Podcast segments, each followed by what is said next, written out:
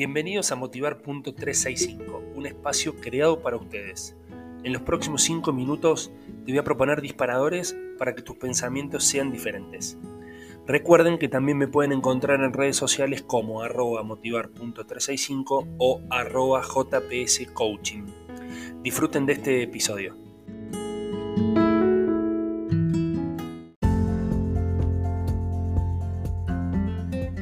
Hola, hola, hola, hola, ¿cómo les va? Bienvenidos a este episodio de Motivar.365. Acá estamos en enero, muchos deben de estar de vacaciones, otros de vacaciones hogareñas, porque esto del COVID, o del COVID, bien digo, nos ha obligado a quedarnos en nuestras casas.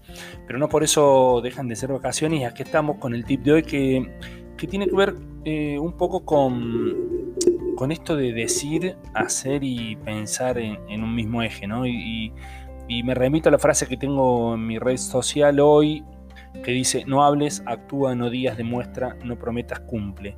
Y, en esta programación que cuando nosotros sin darnos cuenta muchas veces nos fallamos a nosotros mismos, por ahí hacemos promesas, ponemos fechas, decimos cosas que queremos, que deseamos, pero que no estamos dispuestos a, a hacer. Entonces, esto nada más y nada menos se vuelve en contra de nosotros no se trata de fallarle al otro, no se trata de, bueno, lo dejo para más tarde o bueno, es lo que pude hacer, es lo que di. No, se trata de que yo me estoy diciendo a mí mismo que lo voy a hacer y no lo hago. ¿Cómo funciona? En el cerebro funciona que el cerebro está permanentemente escuchando y reciclando y tipificando y, y estereotipizando, bueno, no me sale, clasificando la información. Porque si no, si en cada proceso debería eh, hacer un desglose y ver cómo viene la información, nos estaríamos tarados de tanta información que tendríamos que procesar. Entonces, el cerebro recibe los estímulos por los sentidos y ya analiza. Mm, siento este olor es tal cosa, este olor es tal otra, este color significa tanto. Por eso es tan importante el que nos programemos a nosotros y que cuando digamos algo lo cumplamos. Porque si el cerebro inconscientemente recuerda que cada vez que nosotros prometemos la famosa frase empiezo el lunes, no lo hacemos, él lo da como válido y lo da como que es así. Entonces empieza a ser recurrente y, y a tener un, un patrón que se llama. Y bueno, y, es difícil salir de ese patrón. Porque el mismo cerebro está diciendo no pasa nada, empezamos el otro lunes y así.